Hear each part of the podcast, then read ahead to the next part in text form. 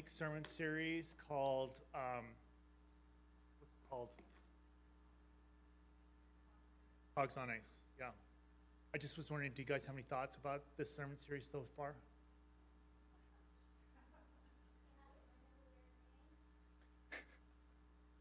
it's a joke. Bad one. Today's scripture is John, uh, comes from the Gospel of John, chapter 10, verse 10. Thief comes only to steal and kill and destroy. I came that they may have life and have it abundantly. The thief comes only to steal and kill and destroy. Think about that. The word of God for the people of God. Okay, so a couple things here. Um, we're a new T-shirt. Uh, we have a new singer, Summer, in the band. Way to go! Uh, that was probably the worst children's moment ever. Um, and we're going to try something new today. Two new things today. I'm going to try to tell a real, honest-to-God joke, and then two, uh, uh we're going to have a um, multimedia worship uh, uh, preaching service kind of thing. Um, so you can look at me, but you don't have to while I'm preaching. What I'd really like you to do is look at the screen and just listen to me in the background. If I had my druthers, we would have, you know, dropped down a screen, and then I would have talked to you from behind the screen. Or I guess I could have had a microphone in the in the tech room, and then I could have preached from there. Yeah, I could have. I came really close this morning. Uh, well, Diane asked, "Do I restart the video again as you're preaching? I was like, it's 16 minutes long. Do you think I'm going to preach for 32 minutes? And she was like, I don't know. Could possibly happen. And then I told Amy, I was like, I came this close at 4 o'clock this morning to like, I'm not going to say anything and just let the, the video do its thing, but I, whatever. So here's joke. Here's the, so here's joke. So joke is, is that um, I'm not a good joke teller. And as I was practicing with um, my wife the other night. Uh, I, I, go through it again and again and again, and um, and then all of a sudden Seth like, "Hey, Dad, this is how the joke goes," and he nails it. So Seth is the joke teller in our family. But anyways, I'm going to tell you a true story about a guy named Seamus. Now Seamus was in, involved in a shipwreck and is washed ashore up on a deserted island. Desert island. And he's there for 15 years when he's finally discovered. And so the rescuers are walking around with him on the island, and, um, and one of them notices that there's a clearing with three buildings on it. And he turns to Seamus and he says, Seamus, uh, what's that first building over there? And he goes, Well, when I finally realized and figured out that I was not going to be rescued, I need shelter. So that's my house. He was like, oh, okay. Well, what's that second building over there? And uh, Seamus goes, oh, I'm a religious man, a very, very, very deeply religious man. That's my church. I go there every Sunday to pray. Oh, well, that's beautiful. But uh, what's that other building over there? Oh, come on, man. Come on, let's go. Let's go. I don't want to talk about it. Come on, let's go. No, no, no, no, no. Tell me, tell me what that other building is. No, no, no, no. Come on, come on. I don't want to talk about it. Let's go, let's go. Come on, let's get, let's get in the boat. Let's go. No, no, no. Come on, Seamus. Come on. Tell me, what is that building over there? Ah. Uh, okay. That's the church I used to go to. Terrible place.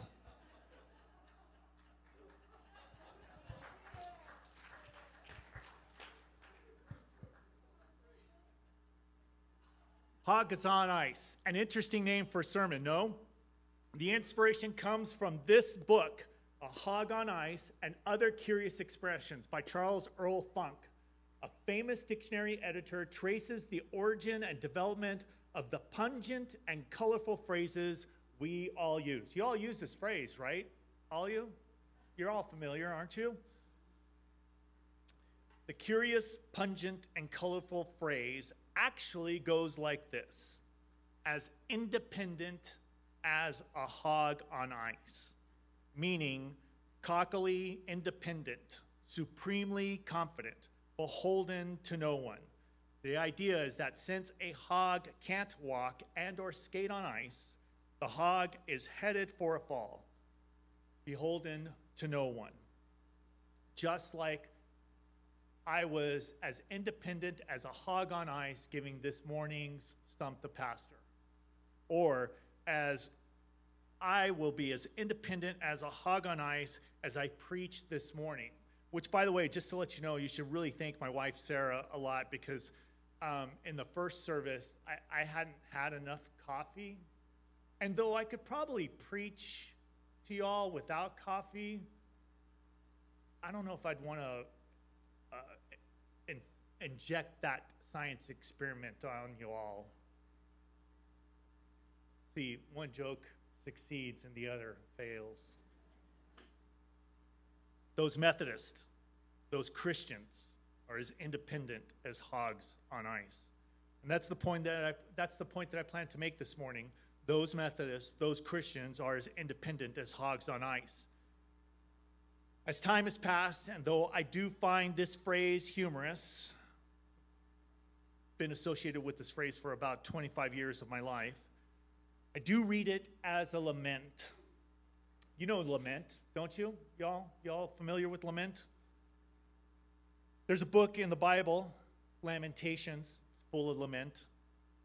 Lament is to express grief or sorrow for something. We see lament used as complaint in the Psalms. But when we lift it up to God, it becomes a lament. When we share it with each other, well, that's just a kvetch. Big difference. So, my God, my God, why have you forsaken me? Number 22 to be exact. Psalm, that is. There are 150 poems we call Psalms. The myth, the rumor, the legend is that King David wrote most, if not all of them. Do not think that that's completely true. I think that he was too busy leading the new kingdom of Israel to spend time writing poetry. I do think that he did surround himself with the brightest and the best talent, which included poets, and he shared his ideas with them, and they put them into words. One third are poems of praise. Praise be to God. One third are poems of lament and praise. My God, my God, why have you forsaken me? And then it ends with praise be to God. And the other third are poems of lament. My God, my God, why have you forsaken me? And it ends with, My God, my God, why have you forsaken me? They read like complaints, but they are lament as they are lifted up to God. We don't do enough lamenting these days. A friend, a friend of mine reached out to me recently and was struggling with the grief of the loss of two friends. And I told my friend that it was okay to grieve, to lament, then I told them to lament liberally. Another reached out to me with complaints. And I told them they should complain conservatively. We are too independent these days. No need to be like Giovanni Maria D'Agostini. Anybody? Anybody know him? Bueller? Bueller? Giovanni Marina, uh, Maria D'Agostini is the hermit of the Organ Mountains. There's no need to be like him because if you really think about it, we can be modern day hermits. We're set up for it to be successful at it, living next door to each other. We drive our cars up to our houses, and with the click of a button, we can park our cars in garages and close the door without ever seeing, acknowledging, and or interacting with our neighbors at all. We don't need to know their names, where they are from, or what their life stories are. If we work from homes and desire to live lives that are independent from everyone else, we can have our food and our necessities delivered and pretty much never let the outside world in. That is if we don't watch TV and or listen to the radio. We can tell the rescuers when they come, this is my house. That room is my church. And though I don't want to talk about it, this other room is the church I used to go to. Terrible place. independent as hogs on ice. That, as, that is how I think our Creator, Redeemer, and Sustainer sees us right now in this moment. If COVID was a test of sorts, God created, it was not. I wholly and truly believe that. Man made, maybe. Nature gone awry, more likely. But if it was a test, we failed horribly. In a time that we could have lived our lives abundantly with the Redeemer, we chose to be as independent as we wanted to be with the thief. We would have rather have spent our time, and we did, lamenting, maybe kvetching. How long? How long will you turn your face away? How long? How long do you hear us when we pray? On and on, we still walk this pilgrim's way on ice. How long? I believe that all good things come from God, the Creator, who has created and is creating still. There's only one Creator, and that is God. The evil one, the thief, has never created, cannot create, will never create, but he can manipulate. He can manipulate with what has been created, is being created, and will be created for use and purpose that it was not originally created for. The thief comes only to steal and kill and destroy. Independent as hogs, we were, and we let the thief steal the peace that was possibly given to us to reset our minds, our hearts, and our souls. We killed each other with our facts that we read and or thought we read. We destroyed our shared histories, presence in the moment, and quite possibly our futures as well. We didn't destroy it. We really warped the future. The thief does not create, cannot create, will not create, but will still kill and destroy what has been created. How we groan till you scratch us, till you snatch us from the thorns. How long? Taking a hard turn, which way I do not know, reminded of a story once told to me. A church hires a consultant to help them, to help them see where the possibilities are in their community. They want young folks with children to help them turn the tide that all churches have been in since 1960. That is dying slowly, others dying faster. They lamented to their consultant in their consultation that they wanted to grow. They talked of things that people who go to church do. They wear name tags, they write in attendance books that you should recognize their handwriting and know who they are. They lament. Maybe kvetch. Do we wait in vain? But before he told them about what the churches that grow do, he asked for a tour. One caveat you must show me everything. Everything. They agreed. So off on the tour they go. Uh, there's the women's parlor, no children allowed in that room. These used to be Sunday school rooms. They're dark, dank, musty. We keep the blinds down. Uh, and, and he's walking along, and all of a sudden he sees like a big picture window, and he walks up to it and he looks out it, and he sees a uh, chain link fence stretched from one end to the other. But it's not attached to anything. There's no corners of this chain link fence. They, they, don't, they don't enclose anything. It's just one big, long chain link fence. And then off in the distance, about maybe 150 yards or so, 175 yards. He sees a building and he says, What's that? And they tell him, Oh, that's a middle school. Sixth, seventh, eighth graders go to school there. Then he said, What's this chain link fence? And he goes, Oh, we don't like the kids cutting across our property, walking on our grass. So we put the fence up. The tour continued and as they walked along a hallway, passing by one of those accordion folding walls, you remember those? Might make a comeback.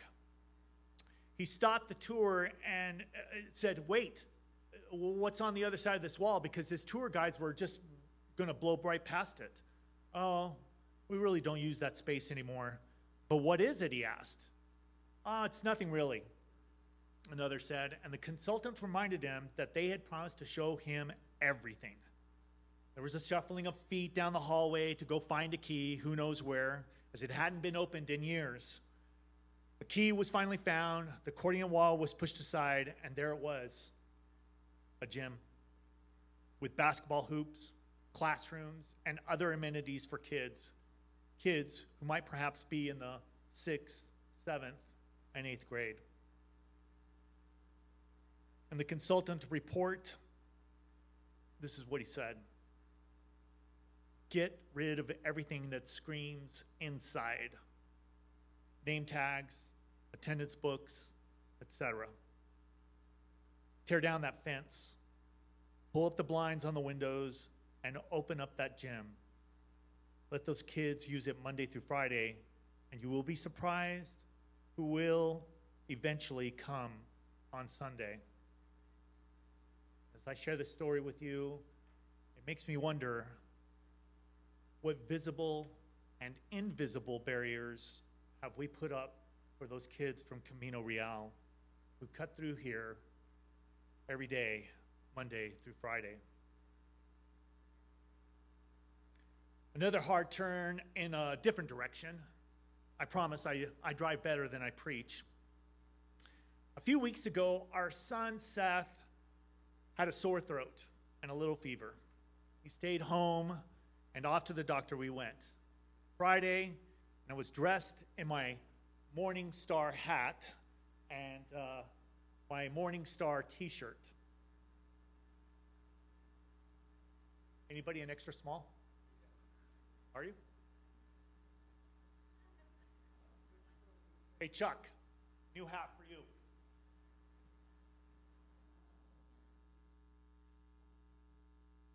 So, I'm wearing the hat, wearing the t shirt. You can only see the front. It doesn't have Morningstar on the front of it, it just has the little logo. And, uh, and I want to pause here to say that I believe that, that there's truth in the Bible. And I, and but out of all the stories in the Bible, the one that I have like a really big problem with is the story of Noah. Not a big fan. There are parts that I just cannot get behind. God comes to Noah in a dream, right? And on the list of things that Noah is to do in the building of the ark, the, the first is plant gopher wood trees. I, I can get all behind that. I can get behind the building of the ark. I'm not sure about all the animals and two by two, and I'm not sure about the, this very limited list of humans that are only allowed on this ark. Noah drinking at the end of the story, have no idea what that means. But I can get behind the rainbow. In my best Sunday school memory, the rainbow signifies God's promise, a covenant to every person and living creature the earth will not be destroyed by flood again. As an adult, I like what Rabbi Samson Raphael Hirsch speaks of. He sees a deeper meaning of the rainbow, that of maintaining the world's diversity as God created it. The colors of the rainbow for one pure, complete ray of light broken up into seven degrees of seven colors, symbolize different types of living creatures of every kind. Yet, God unites them all together in one common bond of peace, all fragments of one life, all refracted rays of the one Spirit of God.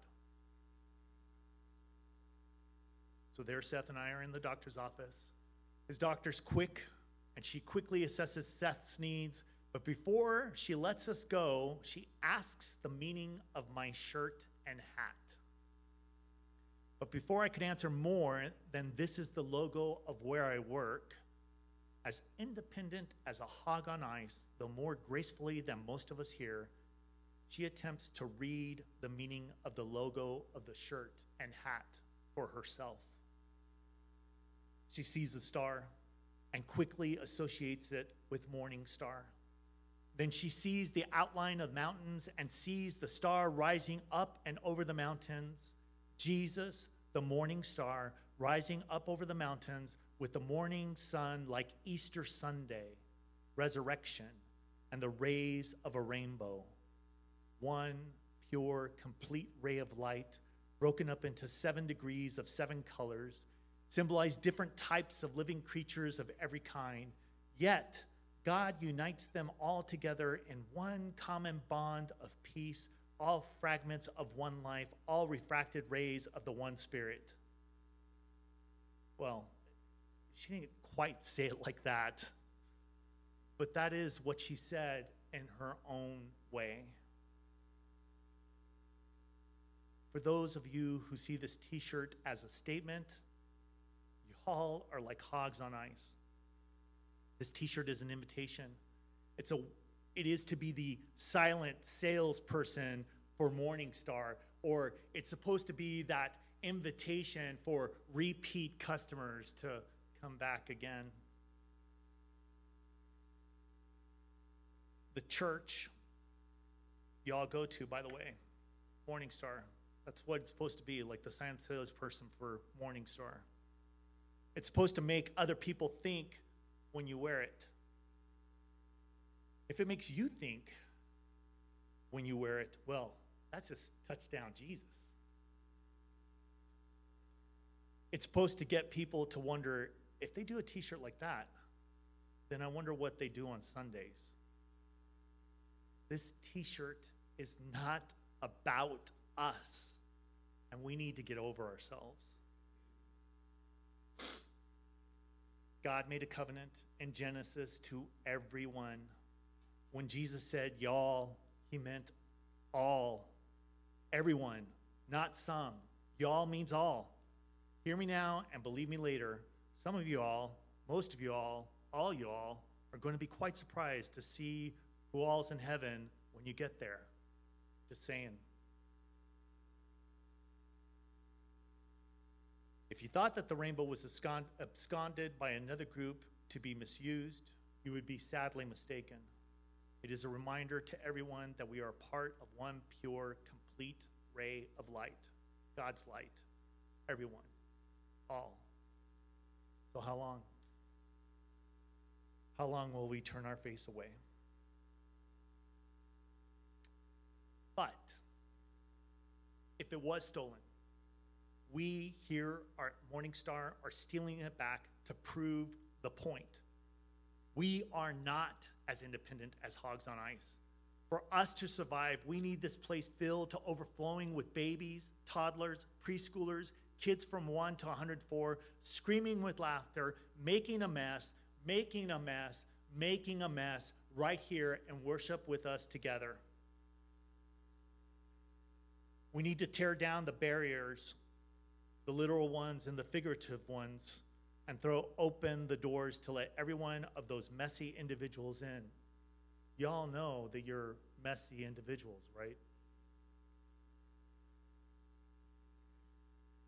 We need to embrace that we come from one pure light of the Creator, that we are all united together in one common bond of peace. We need to invite diversity to the party and dance in and with inclusion together radically. We need to normalize telling our friends, our new friends, that we love them because without them, without every single one of them, everyone, all of them, all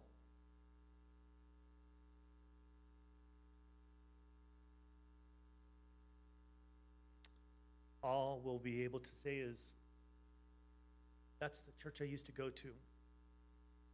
Terrible place. Lord, forgive us for being as independent as hogs on ice. In the name of the Creator, Redeemer, and Sustainer. Amen.